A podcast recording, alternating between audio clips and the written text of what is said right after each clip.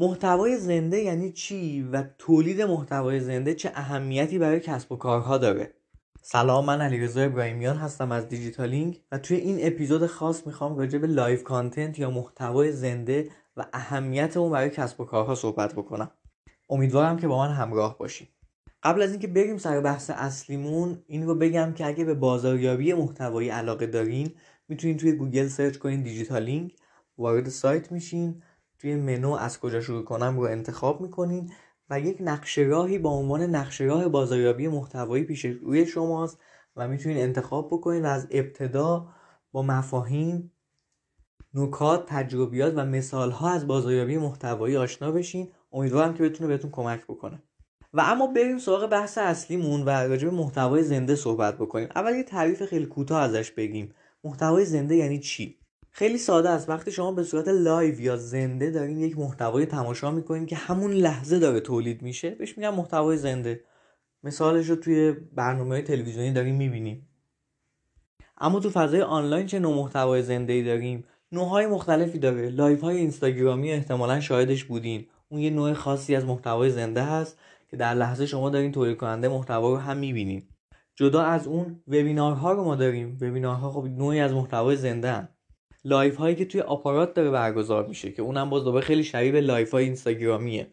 و لایو های صوتی که ما تو سال 2021 داریم خیلی trend ش رو می‌بینیم و شاهدش هستیم که با کلاب هاوس خیلی بیشتر اوج گرفت ولی الان تو تلگرام و توییتر و فضاهای دیگه هم داریم لایو صوتی رو می‌بینیم. افرادی همونجا حاضر هستن و دارن حالا صحبت می‌کنن. یه سری افراد هم شنونده و در لحظه دارن اون محتوا رو مصرف می‌کنن. در کنار این نوعهایی که راجبش صحبت کردیم احتمالا توی یک سال و نیم اخیری که توی کرونا بودیم توی همایش های زنده شرکت کردیم. اونم خب یه نوع از محتوای زنده است که من توی یک همایشی شرکت می‌کنم و به صورت زنده دارم یه محتوایی رو مصرف می‌کنم. پس ما تا به الان از چیستی محتوای زنده گفتیم و چند تا مثال ازش زدیم. اما الان می‌خوایم به یه سوال خیلی مهم پاسخ بدیم. چرا مخاطب و محتوای زنده رو بیشتر دوست دارن؟ چرا توجه بیشتری بهش میشه؟ این مورد چند تا دلیل می‌تونه داشته باشه اما مهمترین دلیلی که به نظر من باعث میشه من محتوای زنده رو ترجیح بدم به محتوایی که از قبل ضبط شده و حالا می‌تونم بعدا برم سراغش و تماشاش بکنم ترس از دست دادنه. ما انسان هممون یه ترسی داریم که یک عزیزی یک شیعی یک شخصی یه محتوایی از دست بدیم. به خاطر این ترسی که داریم ممکنه به محتوای زنده بیشتر روی بیاریم. یعنی افرادی هستن که ممکنه هیچ وقت پادکست گوش ندن ولی الان دارن توی کلاب هاوس لایو صوتی گوش میدن. این ترس از دست دادن باعث میشه که ما محتوای زنده رو بیشتر بهش روی بیاریم. اما فقط این دلیل نیست و دلایل دیگه هم می‌تونه داشته باشه. مثلا اینکه خب وقتی شما دارین از محتوای زنده صحبت می‌کنین یعنی این یک تازگی داره. یعنی یک صحبتی برای امروز. پس شما ترجیح میدین که محتوای update شده و جدید رو گوش بدین. یا همون در لحظه ببینینش. این هم باز یکی از دلایل مهم محتوای زنده هست که باید بهش توجه کنیم. و اما سومین ویژگی که محتوای زنده داره که باز دوباره متمایز می‌کنه محتوای زنده رو از بقیه محتواها اینه که ما می‌تونیم با تولید کننده های محتوا در لحظه تعامل داشته باشیم. یعنی من اگه توی وبینار شرکت می‌کنم می‌تونم از مدرس وبینار سوال بپرسم. اگه تو لایو اینستاگرامی شرکت می‌کنم می‌تونم همونجا هم علاقم رو به محتوا نشون بدم با لایک کردن. همین که سوالم رو بپرسم. یا حتی می‌تونم درخواست بکنم که مثلا توی لایو اینستاگرام من رو اون شخص بیاره بالا و با هم بشینیم گپ و گفت کنیم. یعنی من رو هم حتی دعوت بکنه به اون محتوای زنده و من هم شروع بکنم به تولید محتوا. این اتفاقیه که شما تو محتوایی که از پیش ضبط شده به هیچ وجه نداری. یا باز هم برای مثال داریم می‌بینیم که توی کلاب هاست توی روم های مختلف افراد به عنوان شنونده شرکت می‌کنن. ولی ممکنه سوالی داشته باشن ممکنه حرفی برای گفتن داشته باشن اونجا و دستشون رو ببرن بالا و حالا اون مدیریتور یا مدیریت کننده و رهبر اون روم می‌تونه دعوتشون بکنه به اینکه اونها بیان صحبت بکنن. این باز دوباره اتفاقیه و یه فرصتیه برای منی که صرفا مصرف کننده محتوا هستم در لحظه تبدیل بشم به تولید کننده محتوا.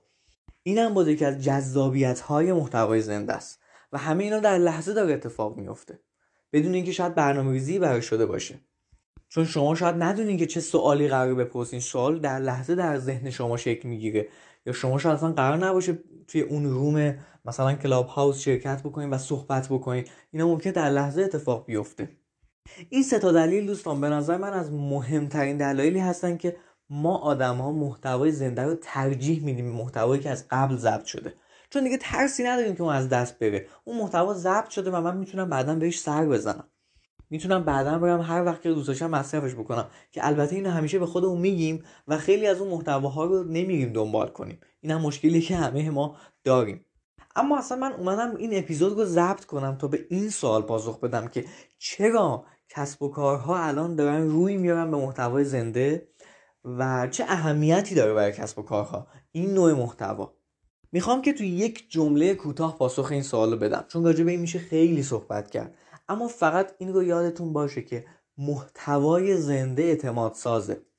اعتمادی که محتوای زنده می‌سازه به هیچ وجه محتوایی که از پیش ضبط شده باشه این کار انجام نمیده.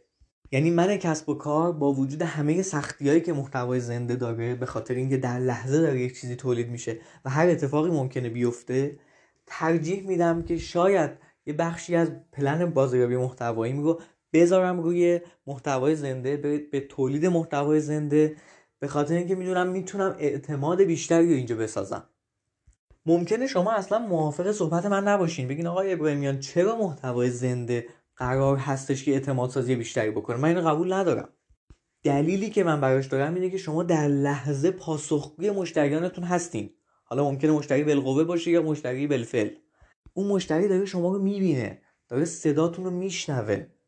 این نزدیکی خیلی بیشتر از قبل شده.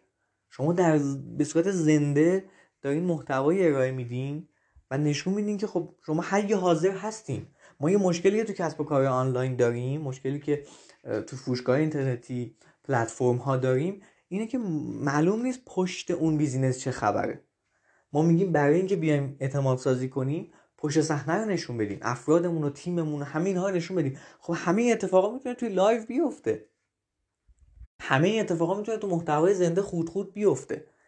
و این رو خاطرتون باشه ما همیشه راجع به بازاریابی محتوایی صحبت رو می‌کنیم که بازاریابی محتوایی اتفاق طولانیه. یک پروسه طولانی مدته. این پروسه اعتماد سازی ممکنه خیلی زمان ببره. من می‌خوام این رو بهتون بگم که محتوای زنده یک کم ما جلو میندازه یکم توی این پروسه توی این فرایند ما رو هول میده اصطلاحا. یه ذره کارمون رو تسریع میده و باعث میشه که این اعتماد سازی زودتر اتفاق بیفته. اگر هنوز سمتش نرفتین یه برنامه براش داشته باشین. روش های مختلفی هست. به خصوص دوران کرونایی که هستیم. مثلا به این خاطر یه چند وقتی هست که دارم به live content خیلی فکر می‌کنم. یکم search کردم که تو سایتی اصلا راجبش صحبت نشده. تو وب فارسی که اصلا پیدا نکردم. چند تا سایت در واقع انگلیسی زبان پیدا کردم که راجبش صحبت کردن ولی به نظر موضوع به خصوصیه.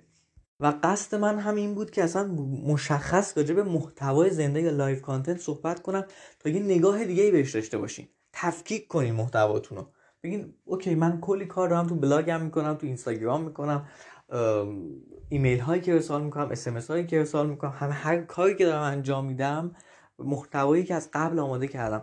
الان می‌تونم یک بخشی از کارمو به این اختصاص بدم که محتوای زنده داشته باشم. تجربه کنم اونو اندازه‌گیری کنم محتوای زندهمو. چقدر تونسته نتیجه بخش باشه؟ حالا ممکنه از خودتون بپرسین که خب من چه محتوایی ارائه بدم؟ توی لایو اینستاگرام باشم یا توی کلاب هاوس باشم یا وبینار برگزار کنم؟ چیکار باید بکنم؟ این رو بهتون بگم که واقعا برمیگرده به استراتژی شما برمیگرده به اهدافی که دارین برمیگرده به مخاطب شما.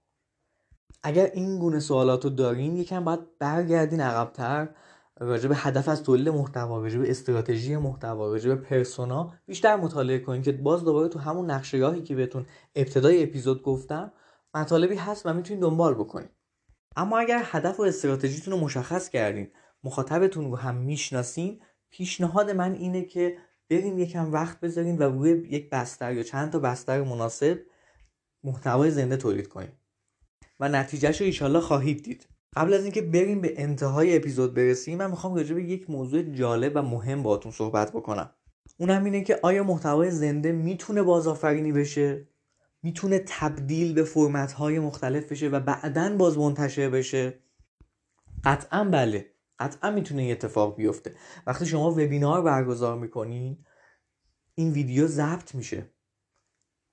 به افراد دیگه می‌تونین محتوا رو دوباره بدین که مصرف کنن.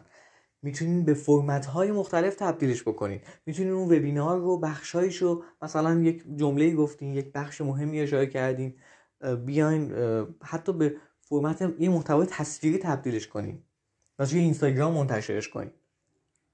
حتی می‌تونین کل وبینار رو به محتوای متنی تبدیلش کنین و توی سایتتون بذارین. اگر لایو اینستاگرامی برگزار می‌کنین می‌تونین بعدا محتواش رو ضبط بکنین. به صورت IGTV توی اینستاگرام بذارین که احتمالا مثال های زیادی ازش رو دیدین یا مثلا لایو اینستاگرامی رو بعدا حالا ضبط کردین توی آپارات بذارین. مثلا توی بستر دیگه بیاین و promote ش بکنین. از اون هم که بگذریم باز دوباره می‌تونین همین لایو اینستاگرامی رو تبدیل voice بکنین صداش رو توی کانال تلگرامتون بذارین. این اتفاقی که ما می‌تونیم فقط توی محتوای زنده می‌بینیم.